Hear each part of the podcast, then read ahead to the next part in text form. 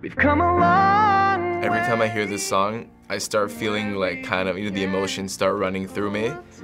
And then Wiz Khalifa starts rapping and it just just ruins it. It just upsets me because when I saw the trailer on the Super Bowl, I saw them destroy a Lycan Hypersport, and it really upset me. That's a $3.4 million car, and they destroyed it. Maybe it was CGI. it. It was, but it still made me cry a little bit. It's a metaphor. It's metaphorical. That's a really good song. Um, I dig that song. Wow. Yeah. That was touching.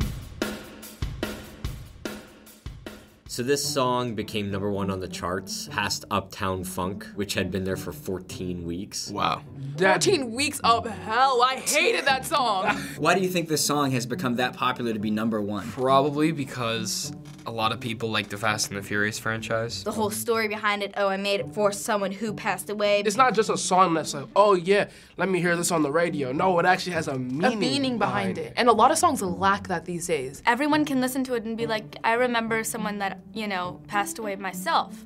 So it just applies to everyone. when a celebrity dies, it's huge. It's like you hear, you see it everywhere, you hear it everywhere. People have like memorial services, like there's like a, it's huge. So like when you write a song for them, like it comes up in the movie and everything, and like the music video is like the movie, then it's like it'll be huge. And do you know anything about Charlie Puth? No, I've never heard of him. I know his voice is really pretty, but that's about it. Not at all. He just has a funny last name. Did you know that Charlie actually has a bit of a YouTube background? He does. Are you serious? When he was younger, he made music for some big YouTube stars before he became a big music artist. Oh, that's cool. YouTube represented. Uh, That's awesome. I mean, you see, like, you never know when they could just blow up like that. That's so awesome. I love stuff like that because it's so like motivating and inspirational. When you hear a song like this, does it make you think of loss and the, or the concept of losing someone? It's an interesting experience, I think. It's kind of crazy how much music can like evoke feelings. It does, and it sucks. It made me realize how like how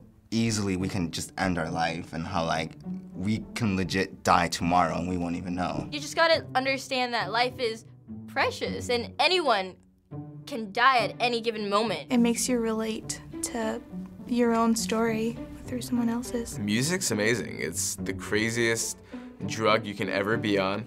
There are no bad side effects. There's been some criticism of the song that good song but not a very original song, and that it is exploiting people's feelings for Paul Walker for profit. Do you think there's merit to that criticism, or are they looking at it the wrong way?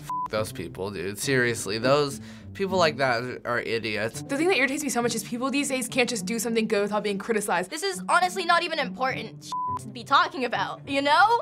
Like, what is, why? If you make any memorial for anything or any vigil, everyone's making money. They were gonna profit anyway, so they might as well make a song that's gonna impact people and then profit, rather than make some like stupid song and profit. Did you see the latest movie? No. No, I can't. I, I, I feel like I'd cry. I cried at Big Hero 6. So, like, if I cried at Big Hero 6, imagine at this one where someone actually dies.